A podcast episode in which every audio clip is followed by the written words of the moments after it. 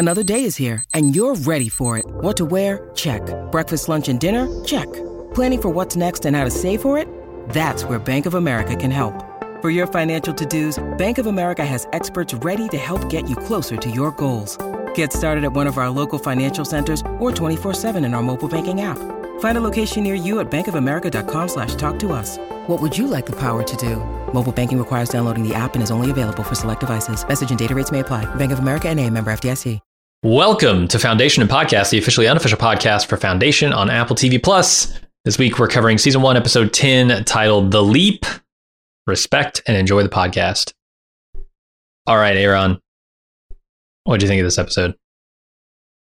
Uh, I really like this episode. I it's funny because like with like 10 minutes to go, I was feeling like, yeah, I can see how they're going to hand this thing off from the show to the book and kind of keep the general plot going and you know, Goyer's always said that this is going to, you know, with the Salvor we meet in the books is much more seasoned and Mhm. and uh, you know, this isn't the Sal. This is her origin story, and I'm like, okay, well, now we're going to season two. She's going to be the mayor of Terminus. Sounds, that yeah, Right back on Harry out of track, the right? vault, Yep. right back on track. and then they threw a wicked curveball Wow. uh which like and now that's the thing it's like um i i, I like a, a big swing like that um and it, it's weird because like um it reminds me of like what Vince Gilligan said that like at the end of the season they always like to give themselves like um you know paint themselves in a corner as a creative exercise. I don't think that's what Goyer's doing because it seems like he has like a, a rough or maybe not so rough outline of Mhm.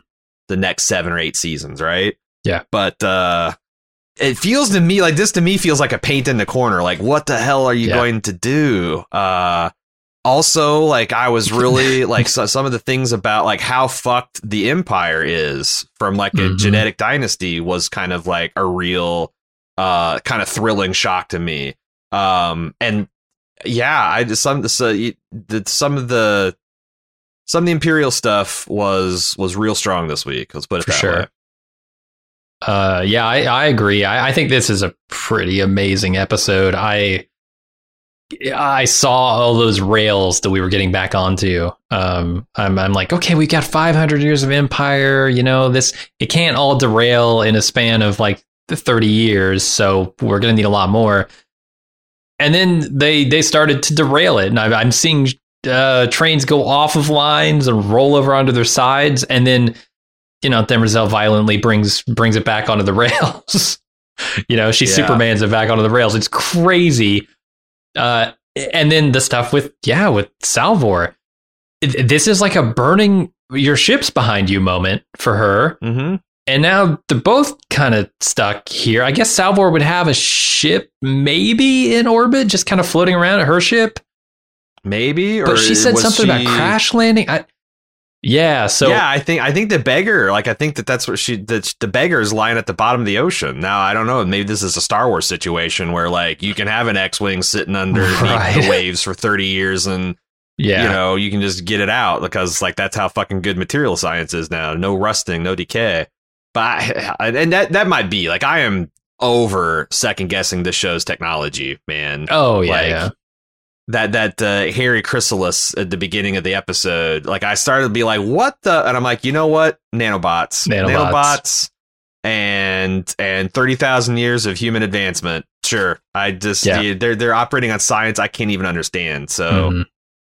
indistinguishable from magic. Sure, I I love it. Um, yeah, it's just wild to see things not go the way I thought they were going to go, uh, and being set up so well. And I'm also, you know, a big fan of what they they did with like Salvor and Hugo in this. I I actually like their relationship quite a bit. Right? It's like they obviously care about each other a lot, but they're willing to say, "Hey, you got to be you, and I got to be me." And yeah, they're they're sort of ships passing in the night in a way. I, will say that Hugo is mature. Um, I I was shocked. I was shocked at Salvor pulling Yeah. the like good like what essentially becomes goodbye forever. I, I don't know. Uh-huh. Like maybe maybe she'll have some adventures in between her but she's not like she doesn't spend like 20 30 years before she gets into that time capsule like she's recognizably the same person so like yeah like you know hugo's I mean, I don't know what kind of relationship they had, but like it's it's pretty shitty to just ghost somebody. Yeah, Uh, especially when you're stealing their ship too. On top of that, uh, yeah, it's you know, rough, like I- but uh, yeah, she she does not handle that very well. It's, it's- once they get together, Hugo- it's like yeah, especially since Hugo could handle it, like clearly Uh-huh, was clearly. was not going to like do the whole like, oh my god, please, will you not? And he's had a couple of opportunities to be a stand up guy this whole thing. Mhm. I I thought it was a little shitty that she didn't trust him. Yeah. Apparently, maybe, or, maybe I'm viewing it from or was side. afraid of the emotional confrontation. for sure. Um, yeah, I, I understand why she might be, but also yeah, that does suck. Uh, but I, I don't know Th those scenes where you know they both get teary eyed. They've had a couple now when she was uh, leaving the Invictus, I guess. Um, hmm yeah, th- those have been good scenes. I've enjoyed those. Mhm. But man, not as much as I enjoyed the the Empire stuff in season one. It's been so good. Empire has um I mean it's great because like it's uh it's a great villain and I I mean I, I think if I've understood Goyer right that they they're intended to be kind of the antagonist for a large part of the series Mm, and I start thinking about like because like you like I I- I thought they're going off the rails and then Demerzel put them back on with the hands of steel but then they kind of blow it up again and I'm like are what are so what's Yeah. this look like three seasons from now like Lee Pace with like a hunchback or three arms or you uh-huh. know like like what like what kind of what how will they continue because right now the the the rod is on the inside right it's just Right. like yeah you're you're you've got these like slightly you lace your things different you you you got some missing rods or cones in your eyes it's all that but like once a genetic drift starts drifting and you don't have any sample to like return to to, to baseline what does that look like Yeah. um I feel like they need to not and- disintegrate uh, Dusk when when he inevitably becomes Brother Darkness. They they probably need to maybe freeze Well, him in a little carbonite. big- start taking that's some. the big that's that's one of the big cliffhangers, right? That like is they they that they, they Right. toss that ball in the air is is Dusk compromised too? I, I guess I would think that he is, but well, well, yeah, we um, don't know. He seems to be you know the one who's most Empire right now. Um, if you kind of compare him to what the original vision for this Empire, this legacy was. yeah, he's the most imperial empire for sure. Yeah, Yeah. Yeah. But he also made a crucial error with the Anacreons, right? That played right into Hari's hands. So who knows? Uh, But maybe it's going to be really is- interesting is- next season.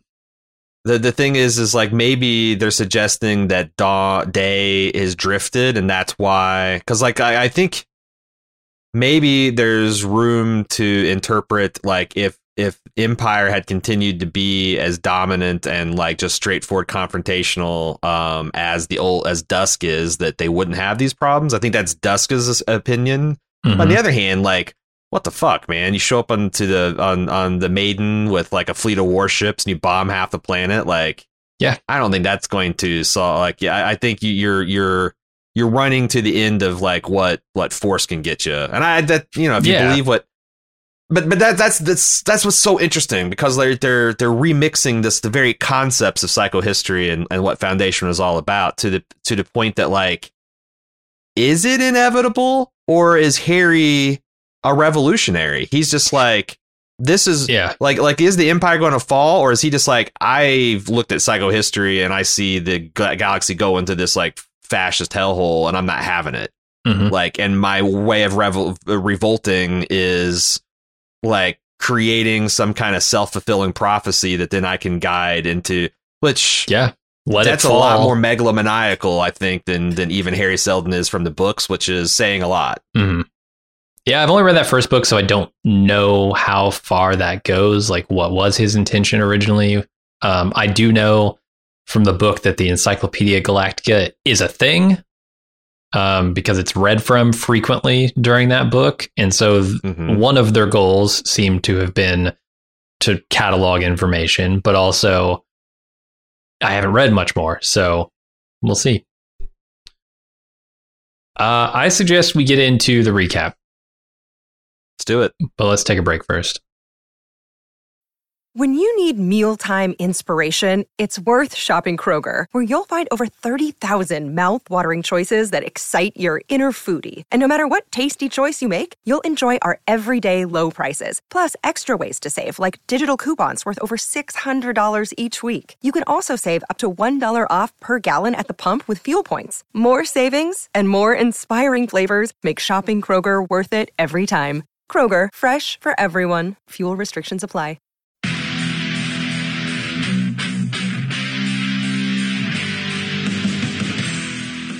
We're getting geared up for the sixth annual Summer Badass Fest.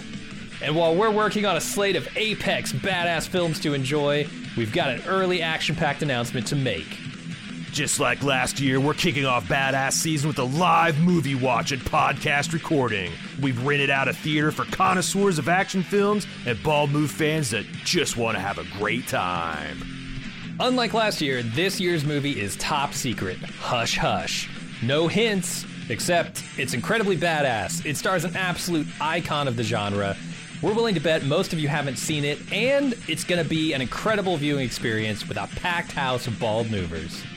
Those of you who came to last year's screening of Total Recall know what a party it was. And those of you who didn't, now's your chance to experience it. Meet me and Jim, order some custom movie themed drinks at the theater's full bar, then watch us record the full podcast for the movie.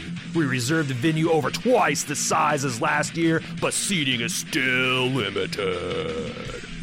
It's happening Friday, Friday, Friday, June 21st at 7 p.m. in our hometown of Cincinnati. Get full details and buy tickets at baldmove.com slash live. Cincinnati's actually a pretty great city to visit, and we've got lots of details for side adventures on our event page as well. The Reds are playing the Boston Red Sox in their fantastic Riverside Stadium. The thrills of Kings Island just minutes away, and I'll be leading a kayak trip down the scenic Little Miami River on Saturday. Again, get full details and get your tickets now on our Badass Fest 6 page at baldmove.com slash live, live.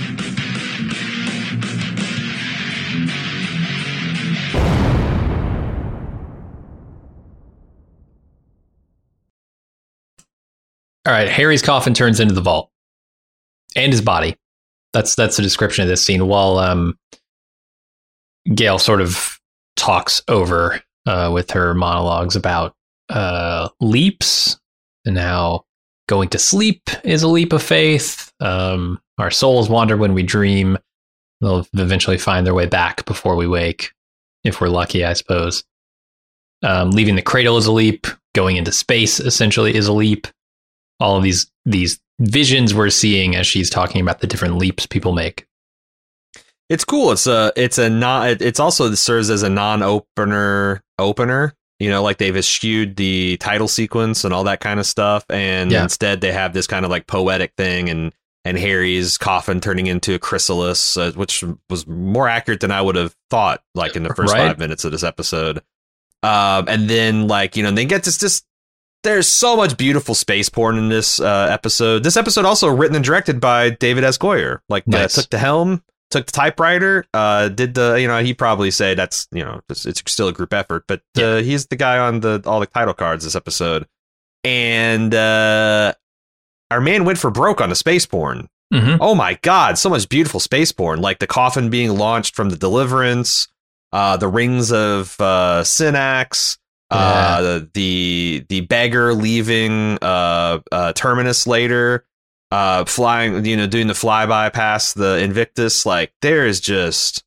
lovely, lovely, beautiful shots. Mhm. Um, and uh, in, in this film, so like great eye, great eye for for that that space porn. Uh, I, I liked it a lot, and and this was one of the prime examples of it. Yeah. Uh, another thing I thought looked really cool was Hari's body and coffin being disintegrated and turned into the vault. Uh, that's kind of a moment. It's it's almost on par with something I would have seen in like 2001. Um, the the Mhm. just the feeling you get watching that with the music going and just the creation. Like it, we had speculated, I guess, like oh maybe because I pointed out at one point like the vault that they put Hari in looks kind of shaped. He's kind of shaped like the coffin. Oh yeah, Mhm. Um, or that the coffin is shaped like the vault, and so it turns out that that actually did turn into the vault. I thought that was kind of cool. And then I guess there's a physical Hari that can be manifested from that because he was not, as best I can tell, a hologram. Well, the kid touched him, and he was clear. Like I, that, that Oh, I, they, they had the oh, kid. Right, I, that's like a, to me doubting Thomas putting his fingers in Jesus' Yeah. side. Like, no, he's a hologram. uh, like Yeah, maybe a sticky hologram, but he's he's definitely a hologram. Okay. Uh, but I but I think I think you're onto something there. Like if you have uh, a machine that broke something down by the molecule and turned it into another form, and Mhm. also stripped the consciousness and stored it in a in in a way that can retain sentience, I don't understand why you couldn't reverse that process eventually. Yeah, for sure. Um, um, it's hard. and then They do say it's like- harder to build than to destroy, but yes, I would think true. you could do it. and and the the vault um you know Goyer Goyer was joking about this with Jason Concepcion Concepcion uh last episode of the official podcast so like you know what is what's there left in the the vault oh it's an ice cream parlor it's this it's that but like it I do feel like there's something left in the vault because it it it it is doing a hell whole hell of a lot for just generating you know just manifesting Hari's consciousness yeah, and then as sure. soon as it was done, it like you know enveloped back up and um, it's presumably putting out the null field again. I thought that was you know there's a lot of answers we got that were Yeah. surprisingly satisfying about like why all this is was was happening. yeah, for sure. Questions we've been asking for episodes now. hundred percent. finally getting Yeah. answered. All right, um, so Hari steps out obviously of the vault, and we kind of pick up where we were last episode. And he tells the Anacreons and the Thespins that the history that made them enemies ages ago is a- actually a lie, and it was in fact Cleon Second that caused the event that created that lie because he saw that the Outer Reach was becoming powerful, and he wanted to disrupt that. Uh, they're skeptical, but they hear him out, and then Hari finds out that Gaal never made it to Terminus, and is introduced to Salvor. And Hari suggests they use Terminus knowledge to build more ships like Invictus, which shocks everyone because they didn't think they were a revolutionary group. They thought they were just an information uh, preservation group. Hari kind of lied, so that was a lie. um, Uh huh. Uh I think that this sh- the that the show tr- ha- uh, puts um puts a little bit of faith in the audience that uh, because this is a very sudden um injection of information that I Yeah. think like this I don't I, I don't think this plays out very realistically. Um like you know that like this this hot like in the middle of them about ready to annihilate each other this weird hologram steps out from a guy who like they have kind of antipathy for because he's a he's at the center of like what caused their like the Anacreons at least cataclysm and he starts just saying like here's alternative facts you Mhm. know you think and you've been thinking this for almost 400 years the actual i wish that they that that that hari had some kind of chip or something where it's like this is the handmaid's confession and Yeah. here's how you can authenticate it and i've you know because i'll believe that hari can do a shit ton of research like he does with the invictus and stuff like that because he's got funds and he's essentially psychohistory batman but like i i felt like they needed something beyond the hologram's word, especially since the hologram fucks off five minutes later. Yeah. And it's like, you guys got all this. Um, and especially no, because last episode they're talking about, you know, the it- something that Hari points out to them is the victor's right to history, right? Like he, that- that's, he that's, be a, making that's a this great up. line. Yeah. Yeah. Yeah. I, I love that line. It's like, you know, history's uh, victor's right to history and you guys don't seem to be winning. Yeah. So like I think he, he definitely had their attention, but I wish there was Mhm. just a little bit something more though I so I don't think that these Anacreons and Thespins are credulous idiots. The, You know, the there's only something besides the word of Hollow Hari that they that they lean in because the real politic of this makes a lot of sense. Like, Uh-huh. y- you know, like there's definitely a theory, there's a motive, there's an opportunity. Mm-hmm. Like, you know, Cleon, like he, like you know, you got this guy who thinks generationally, and he sees this powerful thing aligning against it, and like he can find an easy way to split it up. Like that all makes sense. I just think that there Mhm. needed to be. I I wish there was a little bit of like a hint, of, and it didn't. Need, it just literally need to be like if you check this optical wafer, yeah. uh, you you can you can you can see all my my research. Yeah, I I I agree. It I think it almost gets there because uh, Rowan, I think at this point wants to believe something that can give them a future again, but and and they but he is God just they- listening to. they- He'll be a sucker for anybody at this point, right? Like, yeah because he wants a next step like he says Yeah. the, the you know um and I'm glad they have that scene later to kind of retroactively explain why he might have wanted to go along with this. Uh, but yeah, Uh-huh. they needed just something a little bit more there. And and I think most most people that are into this story are like not going to care. They're going to be like, because yeah, I'm I'm asking for, but like I do think that there's some people who are on the borderline of like, you know, this is just too weird or it's too or like there might be too many shortcuts. And I think stuff like this is might you know like because this is a big episode. This is going to be for some people who are on the fence and kind of waiting to see what's in the vault. This might be a make or break where it's like, are they going to come back for season two or not? Mhm. Um, but I don't know. I feel like if, if if you believe what I've you know like we this is this is unverified information, but we I want to see the wafer. I want to verify. Yeah. I, I need to see the optical wafer on this. But we had someone that uh, purported to be working for one of the the organizations that monitors this stuff, and had said that like there is a surprising number of people, you know, on the order of millions of people. In fact, uh, I, I listened to that uh, uh, Sean Carroll podcast, and and uh, Goyer intimated that there's millions of people watching this weekly.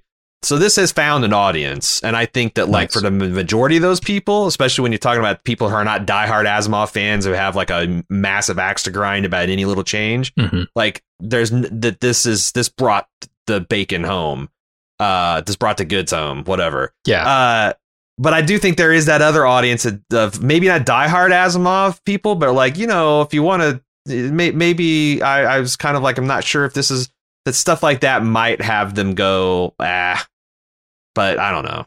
Maybe I don't. I don't know how you can go ah after after the Empire scenes in this because they're so freaking good. Like I, this is the stuff I loved about Game of Thrones, for instance, um, and some stuff about like uh, Breaking Bad too. Right, using using what we know about characters in interesting ways um, that cause problems for other characters or dilemmas for other characters. I love Right. that stuff, and we get a lot of it here. Um, I, I, I was also noticing in this scene, Salvor noticing Hari and his di- diplomatic skills. And when we got to the part where she's talking about, oh, you're going to become mayor of Terminus, I'm like, okay, this makes sense. Like in the book, she is this very, or he is this very contemplative character um, who's very good at diplomacy. And this must be where he, he, or in the show's case, she picked that up and then they just flip that on its head because I, I don't know what she's not mayor she's not mayor of anything if she's mayor of watertown as best i can tell Yeah. Yeah, she popsicled herself and went to Watertown. yeah so i don't know but she was definitely like looking at hari kind of observing how he was interacting with the anacreons and the thespins Uh, let me ask you a question because I was curious. Mm-hmm. Uh, you were a lot more Invictus skeptic than I was. Like you were like the idea that Hari had had tracked the Invictus and all that stuff. You were like, ah, this I don't know, I don't know, and I'm like, eh. What what what did you uh, were you satisfied with Hari's explanation? and the explanation being what that he punched in the probability of some of the invictus he knew that the invictus was out there somewhere and that he could say if it were to appear to the anacreons this is how things would go and so he's calling audibles as he goes is that is that sort No, of the I think that explanation he said that like so so obviously psychohistory is his magnum opus, but he didn't start off like as an 18 year old you know uh, freshman at uh, Galactic U like fucking psychohistory. He was working on many Mhm. predictive models, and he said that's what I've built my life's work on, finding patterns in what is apparent chaos. So he's saying that what the Anacreons were saying about the ship that it's just randomly jumping. It's kind of like you know like uh, there's the theory of like if you pri- like pi apparently doesn't seem to repeat Mhm. you know 3.1 blah, blah, blah, blah, blah. but like it might if you keep on calculating so like Right. the idea that like if with sufficiently powerful calculations and predictive that you could pinpoint and that this is something that he could i i i so i actually thought it was a little bit stronger the fact that like he's just saying they're explicitly saying it's not chaos and only Mhm. me with my advanced predictive it's not psychohistory yeah, yeah. it's just his advanced predictive methods that he later applied to psychohistory were able to find an actual pattern to these jumps rather than than what it appeared to be random chaos. So If he I were- was able to predict its next few jumps and know when the Anacreons would discover it. Yeah. Uh, if I were playing Magic the Gathering right now, I would say I'll allow it. Uh, that, that- I'm still sort of like side eyeing that concept, but I'm- okay, sure.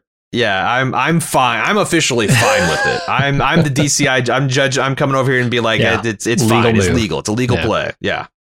All right. To each their own. Uh, let's move on to the next scene.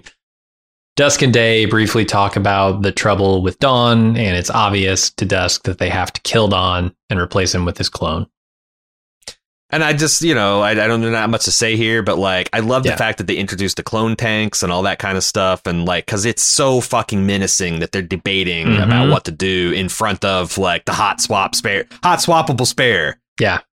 That's it's a great like setting. when my, my two terabyte drive goes out and starts blinking red in my NAS, and I'm sitting here like, ah, I wonder if I should replace, I should break the mirror and replace the set. Like, Mhm. it's uh, only human beings. Uh, I thought that was, and they don't, you know, like since they've established all this, all that weight comes into these scenes for free, and I think that's a mark Yeah. of good entertainment when everything, all the layers are appreciated as they are laid down, but then they overlap and reinforce Mhm. in really great ways. And this scene is is one of the you know like again they get all this for free they get all this like drama and tension just because of the concepts they've established I feel like this whole episode is a masterclass in that it's it's using what has come before in in layered ways that make the next scene even more interesting. And we'll talk about it when we get there because there are two scenes with Empire that I'm itching to Yeah. fucking talk about. and, and and also I, I loved how um you because like we were talking about like oh maybe Dawn maybe Day will rebel against Dusk and want to keep Day Uh-huh. Dawn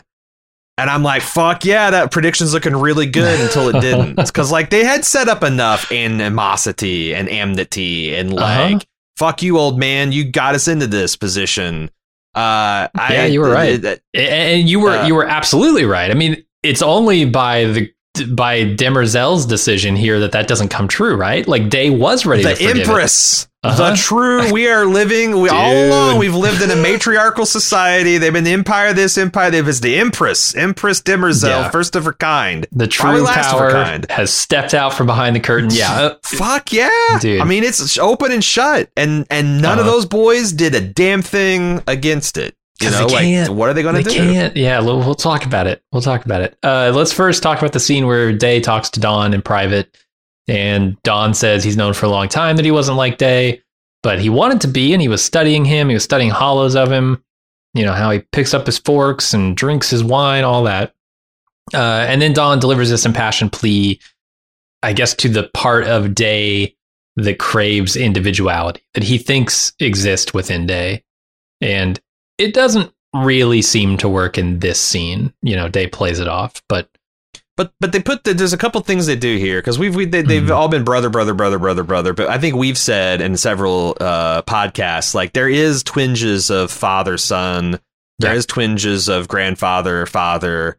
There has to be right. There just has to be you know. And I felt like they kept on. You know, this wasn't so much a little brother pleading with his big brother to cover me in front of mom and dad. It's more of like a son being like, why how why are you disappointed in me because all i've ever wanted to be is you and yeah i've fallen short but like haven't you mhm. you know kind of like yeah i'm an aberrant clone but you've had the feel And- you're, and- you're and more like me again- than you admit. Yeah.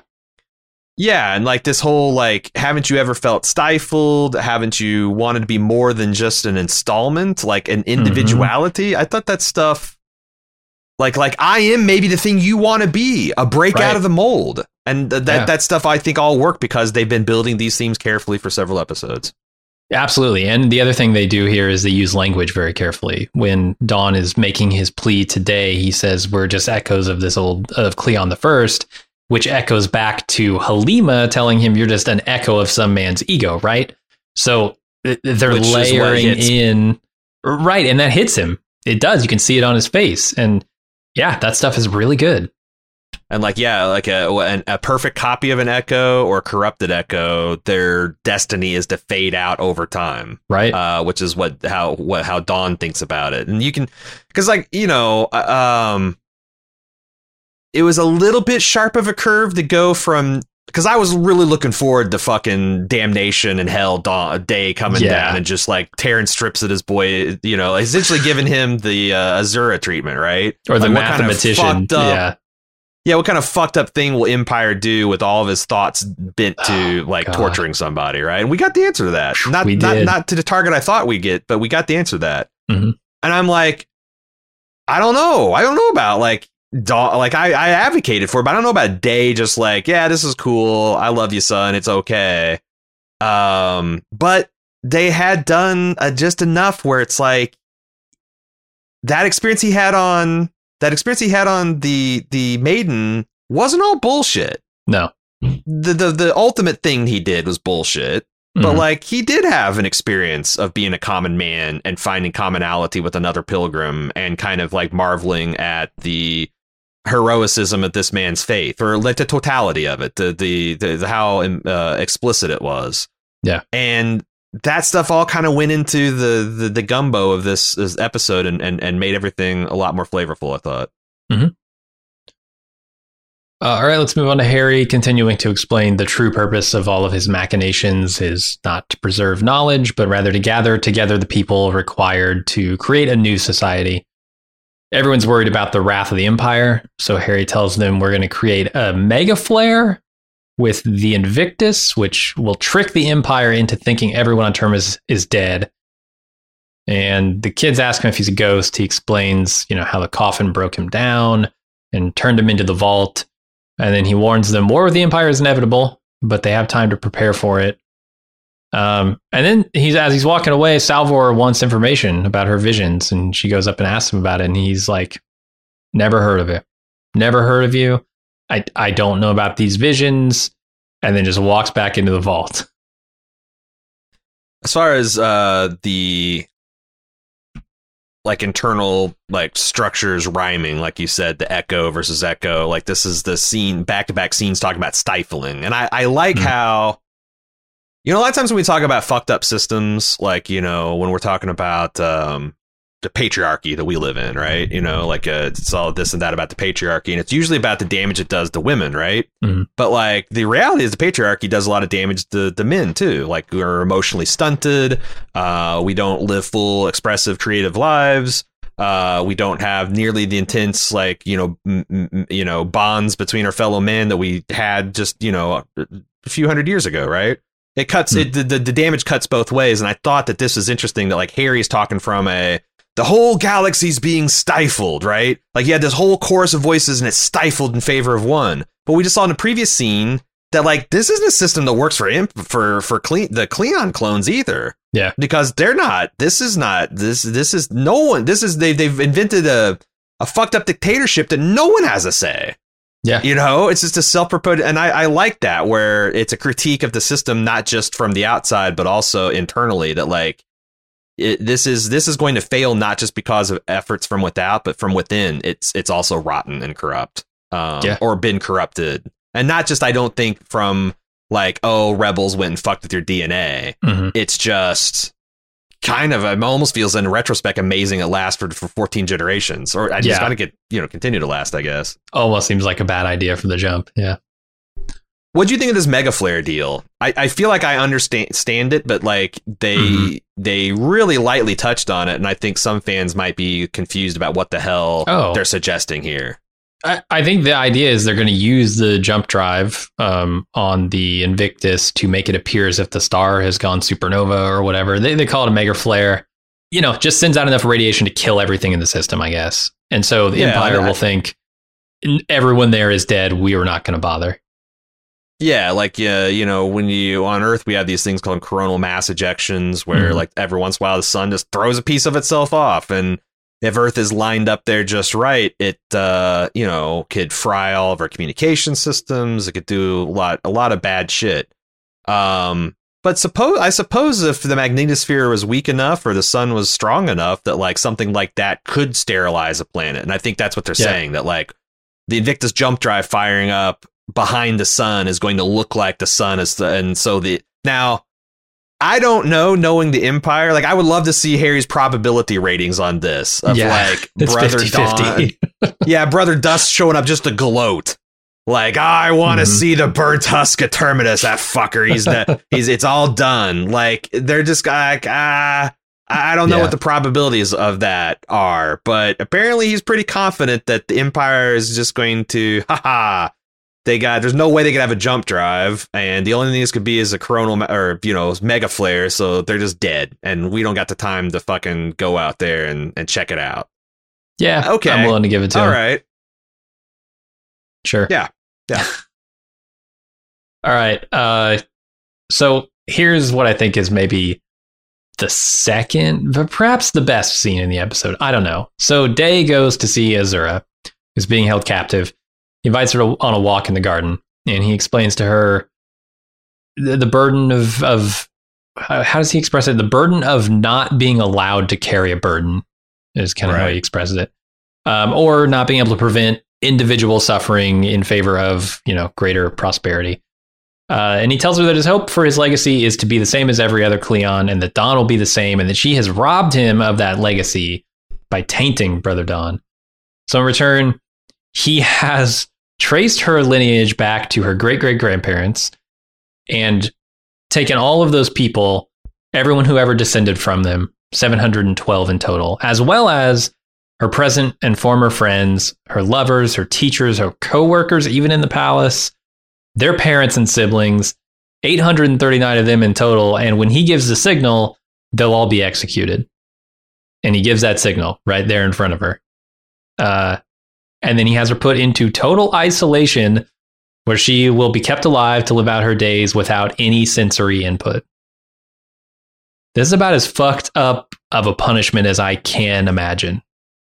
Yeah, I can't. When I was younger, I read uh, a Tom Clancy book, Cardinal in the Kremlin, and he postulated this Soviet style uh, technique of uh, interrogating people, where they would essentially put them in a sensory deprivation tank. It's warmed Mhm. up to your body temperature. Put a, you know, like a feed you oxygen and food through an intravenous tube, and then put you in this suspension, kind of like to wear, uh, and put you in like a some kind of stiff rubber suit where you couldn't like move your, but it didn't feel like you were being restrained and like no one lasted more than eight hours before they would do or say anything to get out of that. Uh, Yeah. I don't even know what a person would look like after like she Lazura looks like she's fairly young. I don't know what it looks like to spend like 70 years in this kind of isolation, like to be Yeah. kind of Metallica's one. Uh-huh. Um, also with the last to have a just to go into that with this massive crushing defeat that you thought you were on the, the cusp of a, a a beginning of a victory and it just all turns to ash and, and and this then, and then you got you metal, got man. everyone everyone you've ever known killed everyone like everyone Yeah, you've ever known like- and, and it, mostly everyone who's ever known them it's yeah, yeah, that, this is this is this is what the the Warhammer fans coined the word grimdark for. It's Yeah. like so it's it's it's it's a it's a type of horror that you we couldn't even do today. Like uh and the thing is is you know the empire's not lying. Like if, you know, some some guy went to this in 21st century and like if the president of the United States had said he's got this and he's got like you know, 1600 Navy SEALs with sniper rifle, you'd be like, fuck you, whatever. Right. Maybe, you you know, you maybe you got my immediate family, but we have no doubt the Empire has the ability and the power to make this happen. Mhm. And when he turns those fingers around, which I just noticed for this is like he's he's literally inverting his blessing.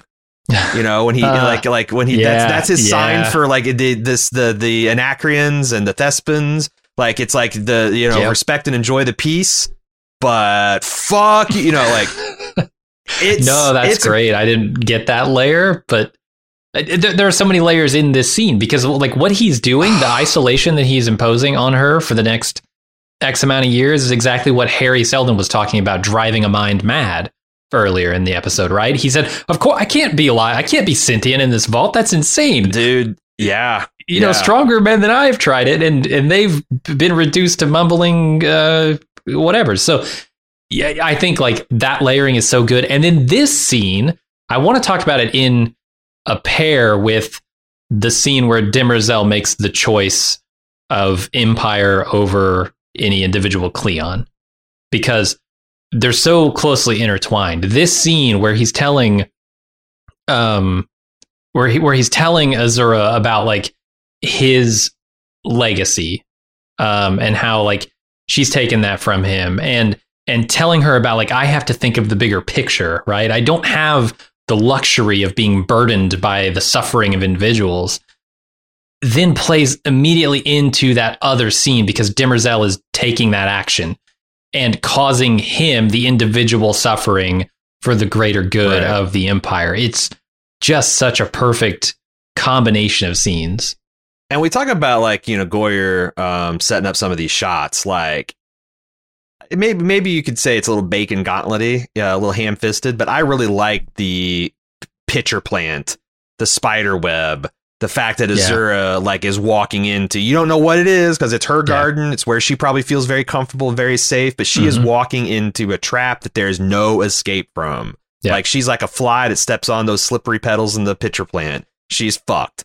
Um, I love like uh, so, some some of the way this thing is shot. Like it was shot like a mix of like intimate, like very tight shots of Azura's face and and and uh, Day's face, but also at removes that kind of made you feel um uh like like the I, I think it's intended to kind of symbolize symbolize uh Day's of detachment from the misery and suffering that he's inflicting Mhm. and then like uh the final shot like the the the drone shot of the garden and Yeah. I, couple things struck me number one it looks shockingly like the logo for this podcast Okay. uh it does. n- number two the Tran- Trantor is always called the eye of the emperor right uh the eye of the empire and like what it there, there's like a line in the bible about what a fear inspiring thing it is to fall into the hands of the living god because it's like yeah you, you know if you're christian that's um that may be comforting but on the other hand like this is this is a vast powerful thing and it's focused it's all of its attention on you maybe for salvation maybe for damnation Yeah. but here the eye of the empire is focused on one single person to their utter destruction as an individual and I think, and it's like it also like felt like the center of the spider web. Uh, like all that stuff just came together on a visual level, Mhm. and I found it very, very satisfying. The last feedback episode, we were talking about the concept of, uh, you know, what would it look like if we, you know, they set up the idea of like multiple jumps causing progressive damage, and like if they're ever going to be a character that has gone through multiple jumps, and like what they would look like. Mhm. I, am really, I wonder like if there's going to be a scene 30 years into the future from this scene where Empire is like, you know, maybe their palace is being breached and they rescue Azura. What is a, what does a person look like? What a great, what a great villain, Yeah. right? Like that's like the, that's like the Joker. You Yeah. know, like as someone that's been like like they're and and maybe they're not conventionally crazy, but they are whatever they are is not fully human. Mhm. I kind of like that's such a great concept. I feel like that there's they gotta explore it because I want to see warped inhuman Azura. Yeah, I want to Um, just see her cut holes into that isolation mask, and that be like her new supervillain costume. She's like Bane. uh huh. yeah, she's like like a wearing a luchador mask or something. Sure, yeah, like uh, like the unshrouded. or they like in Game of Thrones, who was who was that weird Dorn Dornish uh, dude with with like the faceted golden mask? I can't, I can't remember the name of it, but yeah, yeah, that that would be great. Um, okay, let me set up this second scene real quick. We're gonna jump ahead a little bit, but it's all worth it. Um, so Demerzel escorts Dawn to the the throne room. I don't know where he's gonna face face off with the other Cleons. Uh, she claims she doesn't hate him on the way there, and then when he gets there, Dusk declares his contempt for Dawn. Day talks about the journey that he's been on and says that a dynasty cannot that cannot bend will inevitably break. And then he decides they must they must bend a little bit here, and so he says, uh, "Dawn D- Dawn can live." Dusk loses his shit and just begins shouting, begins pushing and shoving and slapping uh, Day, and Dawn runs over to Demerzel for protection. And while these boys are fighting in the yard, Dawn makes the executive decision to snap his neck. She she makes the call here. This is this is amazing. Like the balance of power you always felt like it was in Day's hands, right? He's the middle seat. He's the one who gets to actually make the calls for 30 years or whatever until he ages out. No, we see, in fact, the true power is actually not on the throne. It's with Demerzel. Because I don't think either of these guys can take her. She's a robot. I don't care how ripped and cut and stacked you are. Lee Pace is not going to be able to take her out. Uh, it would also be extremely interesting to see, like, if they ordered their Imperial stormtroopers to assault her, what would happen. Um, because like the thing is, Yeah. like, no one was in that room. Like, they it was just it's Right. just Demerzel and the three of them. So, like, I wonder what if they would like are ordered guards to come in to restrain her or something. What would have happened? Because the thing is, is like, I, I, I, that, that scene where Cleon the First is talking to Demerzel and says, you know, like I'm loyal. To, she says I'm loyal to Empire, and Cleon the First says, but will Empire be loyal to you? mhm. It seems like seems like Demerzel supremacy is woven very deep in the fabric of this genetic dynasty to the extent that think like so. I would love to see what would happen. You know, we saw like the Shadow Master wasn't having Don boss him around. Like, nah, buddy, it's time. It's we're all we all serve. Yeah, you're Empire, but we all serve. Like, Mhm. I, I think there might be like some kind of execute Order 66 shit that's like plugged into all like, you know, like Maybe. they're physically incapable of I think like at the what, very what, what all least, systems programs happened in those last few months of Cleon's life, you know? yeah, we don't really know. Um, I would say at the very least, I think Demerzel could justify fighting back to preserve her life because what happens if she's gone? What happens with the clones? Right? This Ah, the empire is this- the clones, is the dynasty. If she's not there to It's all preserve about it, what happens to it? it's all about the conflict between the first and second and third and zeroth laws and like man Yeah. the people that thought that like they're not playing with this stuff I, this is the zeroth law in action. well not only that but like i think by the end of this episode demerzel breaks all of the well except for the zeroth law perhaps but she breaks Right. every single one of the laws she uh harms you know she she disobeys a- an order from a human Mhm. Uh, she kills a human and allows a, a human to come to harm by direct inaction and harms herself. yeah, pulls her face skin off. Yeah. Pulls her face right. Fu- this is a, if you don't see that this isn't a robot that's fully in psychosis over the m- multiple overlapping and conflicting overrides. Everything I don't know what the Yeah. fuck to, to tell you, and it's it's fascinating and it's very asimovian I Yeah. think. No, I agree. Um, the, the other thing about this scene, I mean, I I love the power shift here, um, and and it has to be terrifying to the Cleons, I think, because of how that power just shifted on them. But also, Don telling Azura that he has to think about the bigger picture uh, comes back into play here, right? Because, like I said, they are. That's exactly what Demerzel does in this moment. She looks, she steps back, looks at the bigger picture, and causes him great suffering in the process. It's, it, I don't know. It, it's it's really just like a poetic twist here. And it's such a great scene to watch because you're like, you know, because Don, like Dawn flees to Demerzel and he buries his face in her chest and is like, "Don't let them kill me, don't." And she's like, "Hush, child, I'm not gonna." And you're thinking like she might mama bear the whole thing, and like, but instead she's like, "Well, I won't let them kill you. I'll do it." And like the Yeah. fact, and also one of the things that Dusk said I thought was fascinating. He goes to Day and he's like, "I'd rather decant one of you." Uh, then like I does Dusk like does Dusk have ultimate authority over who is the Cleon and who is not? Because like it'd also be interesting to see if Demerzel did a decision that neither of them supported. Because Mhm. Dusk clearly wanted this to happen and was in Yeah. full support, and Day felt like the one down. But like if both Dawn and Day, or Dusk and Day, or Dawn and Day, or Dawn and Dusk were united against Demerzel again, like I wonder what would happen then. Maybe with the thing that like that, that that's what tipped it into the balance or actuators or her logical things is the fact that like she did have the support of one of the Empire, mhm. but Maybe. it's just yeah, again great. Like I got something new out of every single time I watched it, and like more facets and more facets. Yeah. There's one other cute little thing they do here. Day's talking about, you know, an empire that doesn't bend is is destined to break. Maybe we need to bend a little here. And Demerzel guarantees that the empire doesn't bend with a break of this kid's Mm. neck. I, I kind of like Mhm. that detail.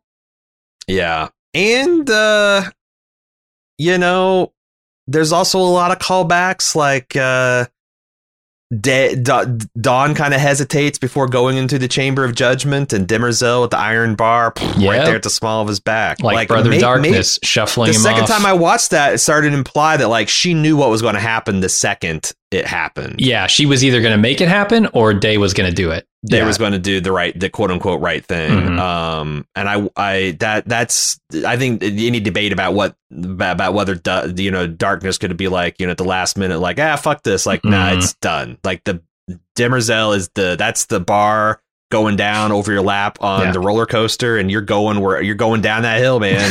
yep, they're Uh, not stopping it yeah, yeah. for sure. Okay, let's jump back to uh, 138 years ago in the outer drift. What? No, no, no, no. We have to. ju- We skipped a bunch of. I was uh, I was I was introducing the character of time into our podcast. Gotcha. We're not ready for them yet. Uh, Mari is annoyed that Hari lied to them. Salvor is doubly annoyed because she thought she was special and now she has no idea where her visions are coming from. Her mom tells her that she is special and that they ju- she just has to make her own plan now, which And should be is you got- liberating, I would think. And the thing that you got to keep in mind is whatever reaction the Terminus folk are having to this and their ambivalence and whatnot, and the fact that they're like feeling they're used, you have to remember that this is all an effect that Hari both anticipates and is curating himself. Yeah, Like this isn't like oh shit, it's going to fly off the rails because you know Hari lied to these people and he didn't. For I, I think you got to trust that like this is all part of the plan, as crazy as it seems. hmm Uh, that like this this kind of level of alienation and and feeling like they they wasted the or what like that this is something that he wanted to do, and also it's it's a rug pull that happens in in the books like this uh the the galactic encyclopedia being a bit of a misdirection is is a plot line right from the books. And i thought it was uh executed very well. But it also like man that's but i gotta keep reminding myself of how next level hari is because like you know when we get to the end of this episode like if he's intended all of this stuff and influenced all this stuff and and this is the way it's going to go like oh man that that is that's a crazy thought for me yeah. We'll talk about that some more. I like that it definitely opens intended up. all of this Yeah, and I like that it opens up possibilities. Um, it, it frees them from the burden of having to think, what would Hari Seldon do? In a way, right now, their only task is to build a society that they want to see themselves in. You know, it, it's not necessarily we have to anticipate what Hari was thinking at all times and how would he react. The Lewis is gone from this equation now. Exactly And I like that. it's time to come up with our own plan which was still the plan that hari had Oh yeah, it'll be a plan that Hari imagines, but it'll be there Taylor's. it'll be there it's it'll yeah it'll be their idea and they'll organically uh, execute it but it's it's Yeah. still the the Seldon plan yeah Yeah, but but maybe without like what would Hari do in mind. I like that. All right, Rowan is planting an Anacreon tree near Phara's body, and he tells Salvor that she was right about the future of Anacreon, and then gives her Phara's bow and asks her to help him water the tree. I think both metaphorically and physically. Yeah, this is a like I this is um this is a scene that's good because it explains why y- I, man it's almost like you couldn't do it because like they'd have to solve their own crisis, right? Uh but it's almost like you almost feel like uh I wish Salvor had been the one to broker peace and that this scene preceded Hari coming and basically saying now that you because Uh, yeah, yeah, yeah, like because this feels natural. This feels like uh this this feels like an arc that this guy was on, and maybe Hari goosed him along a little bit, but uh Mhm. I, I I I like it. Um they did I don't I don't know if this is a typo or I missed something, but like he mentioned this bow was offered to the Empire over a century ago in peace. I don't think that timeline tracks No, I thought we were like, like, the current day was a little boy when the but like you know a a, generation ago maybe but i Yeah. thought he said century and Hmm. uh, or, or maybe the other thing is like I, I i meant to i earmarked it but I, I i didn't have time to go back i wanted to go back and and watch that second episode was it first episode second episode where they're talking about the bow because it might have Yeah. been like a previous gift to a previous emperor Could have been. and they were like doing this as kind of like a store. So like there there might be a way to square that circle, but I, I, that was one kind of like question mark I had. Uh, like where where did this uh where did this timeline come from? Yeah. Um, and then the tree grows, as does Terminus. It's the timing is a little weird here. I I don't know how fast this tree grows, but all of this seems to happen in the span of maybe a couple of years, if that. And this tree grows huge. I, I think it's more of a metaphor. I think this is, you know, Yeah, the watering of the tree is is them planting a future for Yeah. themselves. But This but they cooper- represent it This is a visually. cooperation montage. Yeah, I Yeah, think I heard 18 months is how long it would take to get the Invictus repaired and and and Okay. ready to operate. Um, That sounds and about right. obviously they Yeah. also Poly. Like Mhm. he, Still a kid. you know, if yeah, if it's five years later, he would be a different looking kid. So Right, we we right. know it's not that long. Uh, yeah, so everybody teams up to build a bunch of stuff. Hugo is the captain of the Invictus now. They generated the Mega Flare. Hugo returns from space with Poly. Um, seems like they can jump anywhere they want to. They want to go now with the Invictus. Mhm. And Salvor and Hugo's uh, Hu- Hugo use his time on Terminus to get busy again in their sex shack. It's what they do. You To know, align the telescope. Yeah, right? Did, did they just have a sex baby. shack out in the middle of nowhere? I think that's I think that's Salvor's that she lives Her apart sex from shack. everyone. Oh, Yeah. okay. well, I mean, it's her it's her Salver shack, but yes, it's primarily used Sure. for sex. Doubles as a love shack. Uh, Salvor sees a vision of Gaal no word, no, no word on the the status of its tin roof and whether it's rusted or not. Oh, Is that, should I understand that? It's a, it's a Love Shack reference. Oh, yeah. I know the title, not B the song. 52s, baby. Uh, Salvor sees a vision of Gaal and wanders off to the vault. This this is all very reminiscent of the early stuff with her and Hugo, right? Uh, Yep, the first time we meet the them, they they he comes back, she bangs him, and then they she has a dream and she runs off and sees the kid in the ship. He knocks the vision loose out of her. Yeah. yeah. Uh, so yeah, he, she chases. She finds a young Gaal uh, running toward the vault, and then that Gaal dives into the dirt. Then Salvor approaches the vault and wonders who gave her these visions. Yeah, I mean this is this is Luke Skywalker on Tatooine. Like this is like another one of these great space uh, porn shots. It's like extended, you know, of her on the ridge reaching up to the vault, and the vault's huge and glowing, and uh, it, it's uh, it, it, it gives you that sense of awe and wonder that you want from a Mhm. big science fiction uh, uh, epic. You know, I got a different sense of wonder. My wonder was more focused on who is going to volunteer to navigate the Invictus. Because they make it clear that th- these are like burn out and fade away kind of things, right? Um, yeah. you, Uh, they this ship burns you out in a matter of months, and you just die. I'm going to guess that they retrofit because you have a jump drive engineer. Well, I guess he's dead, but presumably you had other jump drive engineers like that. They could retrofit a modern navigation package that doesn't require, but they don't Yeah. have spacers. They don't. They So have to I don't knock know themselves how. out and do the jump, and then. Yeah, I guess. But so. you need Yeah, a they'd to- navigator but you need a an art. navigator. Yeah, Well, that's the grim dark man. Like uh, I, I don't the know. navigators like are like rounds of ammunition, man. You load a Yeah. clip in there and fire, forget. Like they they're just smoking out their eye sockets and like get another navigator. I don't know. Like if you had a, you had a whole bunch of Anacreons way ready to jump into the heart of a uh, of a planet, so maybe a bunch of them sign up. I don't know, but yeah, it's uh, that'd be Yeah. a good question for Goyer. Like how how they navigate this thing. Uh huh. Um, that's that's probably the only question I had here. And then and then Salvor goes to her mother's house and they talk about her father for a bit, which was nice because we didn't really get an opportunity to do that earlier. And Salvor asks who the girl from the water planet is. Her mother tells her that woman is in fact your mother, your real your bio mother. Um, Salvor says she has to leave right now to go find Gaal, and Mar- Mari gives her the Prime Radiant to take back to Gaal. And she goes to her ship in the middle of the night, trying to leave without saying goodbye to Hugo. He finds her Dick though. move, Yep. dick move, Salvor. And they say a tearful goodbye before she boards her ship and leaves.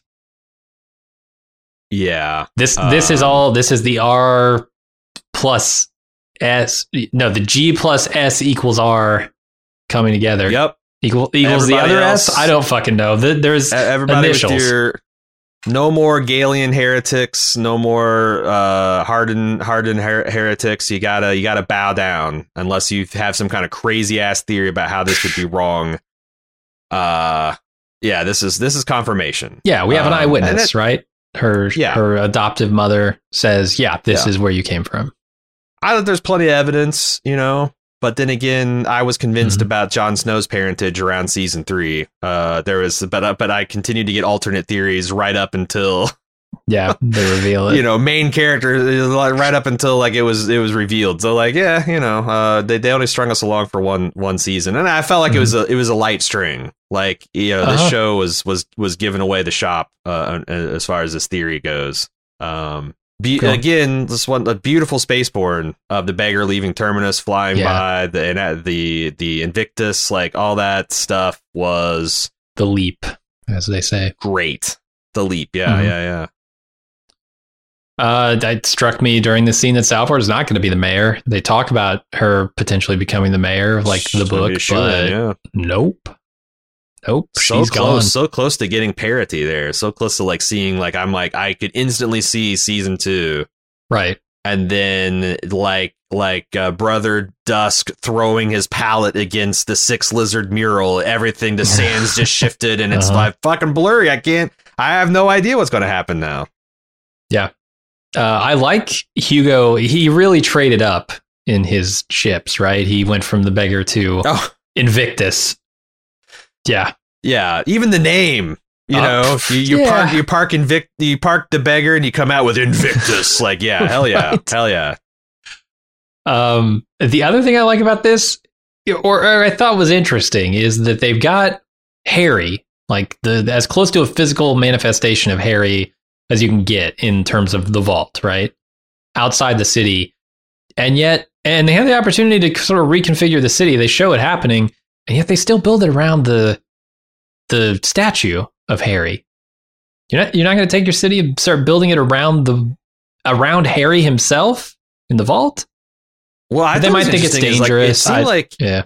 uh, I, I thought they were implying with the tree that that was going to be the new town center because like stuff started spiraling out from that. Um, I don't see it. And the people that were saying like, you know, oh, this terminus is a dusty frontier town.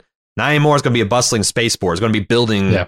These Invictuses, uh, which I don't know how that happens either. I guess they have all. I guess it's all there. Like they introduced the mines. You got the Mhm. technical know-how. You got the manpower. You got the mineral resources. The outer reach. Like I, I guess it's just one of those things where it's like, man, how does a place like Terminus build bulk up to be able to build an Invictus like that? But space magic. Sure. Are they trying to say that Hari is the tree around which this this community is growing? Because if I recall, he th- they when they show the tree growing from from above, that might Mhm. be the location where Hari's statue is. I I don't think so. really like they showed, they, they established where they're making that that thing, and it's like it looked like a, a like a not used part of town. You know, there was like nothing around it. Phara's body was on the pier. oh the- no, the- yeah, I'm, I'm talking about not a, a literal but a figurative. Like they're clearly doing some metaphorical uh, liberty stuff with the tree and in the speed it's growing at. I thought maybe Mhm. also the placement of the tree was something yeah, they maybe were riffing on. could be. Maybe not. Um, all right, Dusk ruins the the raptor portion of the mural. I don't know. I don't know if he ruins the whole mural or not. How far do you think that spreads? Uh, probably the whole raptor part, or is it he's going to have to Okay. repaint, and he's he's going to anyway because like, what are you going to do? Like codify, but that's the thing is like, I fuck it. Let's just move on to the next scene because like it's like I'm just going to step all over it. Okay. Day gently places Dawn's body into the disintegration chamber and disposes of it. And as he mourns, the Shadow Master informs him that the rebels' plans are more extensive than they first believed. Apparently, Cleon the First DNA has been altered, yes, assuring that future clones will no longer be pure copies, and even Day himself is likely adulterated. Or no, he is. He they checked his DNA, right? He is adulterated. Well, and Dusk uh, is being examined for aberrations. there is wiggle room. He said probably yes, but like Okay. was that so was that probably just because the Shadow Master's afraid to tell? Like it, it seems likely Oh. that makes a lot of sense. Um, and then the very end of that scene is Day smashing Cleon the First uh, preservation container. So mm, I would normally say that Dusk would probably nuke this painting and do something like to celebrate the new dawn, you know, like it never happened, right? Uh, huh. But Demerzel's actions to the contrary, there's nothing they can do to stop this. It doesn't feel like unless unless Dusk is pure and they can get a good sample off that, and this is just a cliffhanger. Uh-huh. Uh, it feels like the genetic dynasty is already over, and the only question is, you know, the, introduced the concept of Galactic Council, which I don't think they'd talked about before. Um, so Mhm. like there is another body that is represent sounds like it's a representative of all the planets with like you know that like maybe can hold the emperor accountable to some to some extent or to some that like Yeah. that, that there's a fear there that if they show weakness that they'll be snapped up and I I'm just shocked that the you know we're already drifting away from the genetic dynasty at the end of season one and I wonder Yeah. if like it was was Goyer is Goyer like a Hari Seldon and he's just like ah I might have lied about that Mhm. because like here's if there's ever a showrunner that could just like tell bald faced lies to to their their audience and like get away with it, it's Goyer because he's just he's just Built doing the the Hari show. Seldon plan. Yeah. yeah, yeah. He you know he needs us. Uh, he, we we thought we were doing the one thing and secretly we're doing the other. It's, it's not that you can't tell a lie to your audience. It's how you tell the lie to your audience. And I think Yeah. so And far the, lies have been better well be told. better. Also, the Yeah. truth better be better than the bullshit because For you can also get yourself in trouble with that. You know, if you tell your kid, "Hey, we're going to Disney World," and it turns out you're just going to McDonald's. The dentist. Yeah. eh, eh, you know, that, or the oh god, the Uh, dentist. Yeah, yeah. uh, that's that's a dirty trick. We we like to call that. So I For sure. I don't know. Um, I just know that Lee Pace is super good. Like Yeah. again, this was a tough corner to to, to go to like full on Tinder with Dawn, and I think it mostly worked. Mhm. Um, did you get the idea that like Day might have been borderline suicidal? Because boy, I don't know where the boundary between the zapper and the Right. non-zap are, and I was like, oh shit, he might be committing suicide. Um, I I did wonder that for a brief second, but I think like the magic of their technology makes this pretty much guaranteed that he doesn't have to worry about that, right? It can probably I, just I, target I, Dawn. I wonder if there's a bit of an intentionality where like Dawn Maybe. was su- suicidal, but like, like but then they ah, just replace let- him with a clone. Like, is isn't but it it's not his better for him to continue on with the knowledge Yeah. of this and without being decanted? Yeah. Yeah. what's better and what you can do and what you can bear and what you can bear in a moment is Sure. is a, a lot of different. And Yeah. Uh the fact that they adulterated Cleon, like good lord, the palace security. Oh my like Dusk is talking about like good thing I was here and I put a stop to all this. You were fucking asleep at the switch, old man. yeah. Is this an inside job? Is this Demerzel? Um, and then like the last scene of uh Cleon the thirteenth, I think, bashing the shit out of Cleon the first hmm where does this leave the dynasty? Like it feels like it's shattered. And is this going to be yet another? Is it is is is Goyer uh, fooling us by thinking that, that we're to have Lee Pace uh, throughout the rest of the series? Because like I don't know if you're no longer clones, why are you looking like each other? Yeah, I mean, I I don't know. I if I'm Demerzel and let's say Dusky is tainted, my temptation here or my thought here is to go with the clone who mostly is uh, go go with the Cleon who's mostly on board with the legacy plan, and then just extract DNA from them and continue the dynasty. Like get as close as you can to the original, and go from there, because you can't get back to the original apparently. Yeah. And I guess I'm, but like I don't Which know would- like that how would be much Dusk to me. religious and spiritual significance that even the imp- the Empire has invested in this because clearly, like that react, I don't know what that reaction Dusk was having, but it wasn't a rational one to Yeah. the the fact that this kid's colorblind and it's got his thumbs on backwards, you know. Uh huh. Um, like it, it was like an abo- you know oh, abomination. The blood is line is tainted. It's like it's it's it's crazy crazy boomer talk. He's he's spitting. So, uh, Uh-huh. but yeah, I, I just like that. Like the, this Lee Pace is so good with like uh, dismissing his shadows. Oh, nothing else. As he ca- calmly takes the candle and he blows it out, and hmm then just goes and bludgeons this. Like what a what a scene. Yeah. No, it's wild. Uh. And leaving the dust cliffhanger, like that there might be mhm. a way to salvage this thing, and we'll find out next season. Because like yeah, next season could be 138 years into the future. It could flashback. It could be who knows. And, and I, I kept thinking, um, as I was watching this episode, okay, this is the final scene, right? It's such a big moment. It's such a cool fucking thing to end on. This is the end. And it just kept going scene after scene that was if not cooler than the last, at least as big, at least as swinging for the fences as the last. Because because when we got to Demerzel tearing her face off, I'm like, oh, here's where we're gonna get the credits, and then it's like 138 years later in the Blue Drift. What?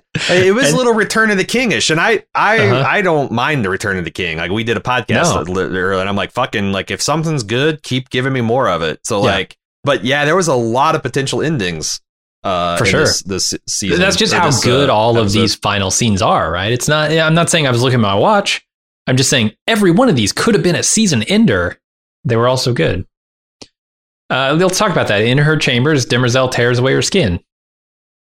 Uh, yeah, I think we, we covered it and the the the the big uh Cleon Yeah. uh the, the breakaway but yeah she does that's a this is a crazy this is a robot stretched to the point where she might break yeah, you get to see a little bit of a little bit more of what's under there, right? Um, she's got the the t- Terminator human teeth kind of thing going pretty on. Pro, pretty pretty prototype Westworld robot Yeah, it's got like a Art Deco kinda- feel to yeah. Uh-huh. it, though, right? Like it's it's a little brassier than you would expect of maybe a a robot. Uh, but yeah, I, I thought it looked very cool.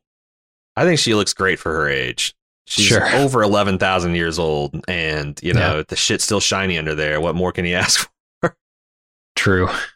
Eat your heart out, Yoda. Uh, all right. In the Blue Drift, 138 years later, Gaal wakes up as her pod descends onto Synnax. She splashes down onto a world entirely covered in water. So, you know, science was right. Big surprise. Uh, she inflates a boat and takes Raych's knife on a journey to find signs of life. She finds her former home submerged and she sees a beacon below the surface, dives down to investigate. She finds another pod. She opens it up to find a slumbering Salvor. She drags Salvor to the surface and revives her. And then Salvor tells Gaal she's her daughter and gives her the Prime Radiant as proof. This is this is the wafer, right? Like, hey, I've got this. Nobody else is gonna have this thing.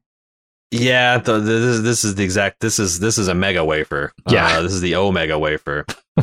um, I love what they do you know, here. the- they do the- it a couple of times in the episode. They they tease you because th- there's the scene where Demerzel um, leads Dawn into the, the throne room to be judged, and you're not quite sure if there's another Dawn already sitting on the throne because they don't show the left hand Right. side. They use her to Right. block it.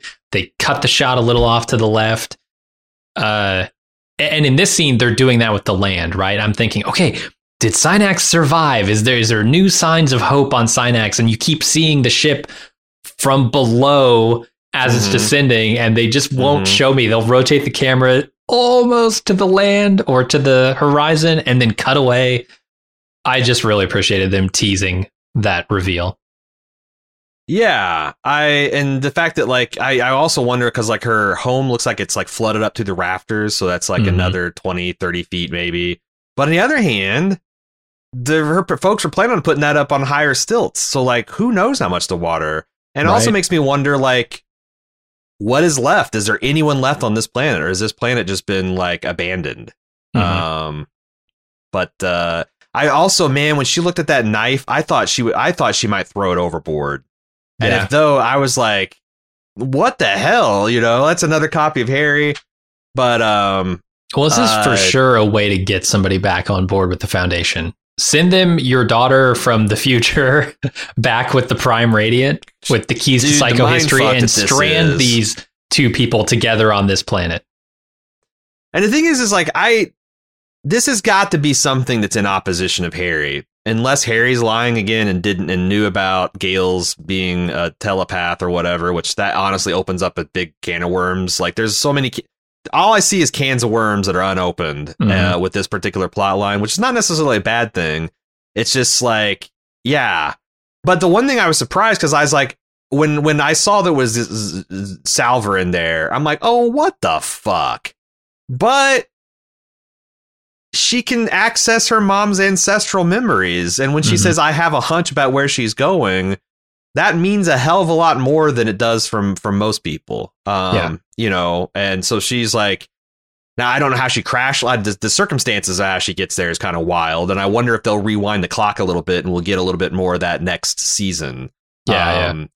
But like, yeah, I, I I really wonder where they're going because like one thing I don't believe is that Hari intended his dagger and him and Gaal and Salvor to be on Synnax on this water planet 138 years in the future. Mm-hmm. Like I, I like I, I can't I can't like uh, no. Uh, there, there's there'll be some there'll there'll be a lot of exposition and script to to, to get me onto that, but like mm-hmm. I, I it just seems like it boggles my mind about how again the question is how next level is Hari and right. they can make him however next level they want, but they do have to kind of walk us through how how he got there. And right now, everything he's saying is this is a surprise. Even affirming when uh, he comes out, uh, the, the the independent copy of him on Terminus that comes out and it's like, "Where's Gaal? Mm-hmm. Fuck, Gaal's not here." Like, why would he say that if I don't know? I, I, yeah, part of a subterfuge. Hari's a liar. I, don't know. I guess you can yeah. always, yeah, you can always just say Hari's a fucking liar.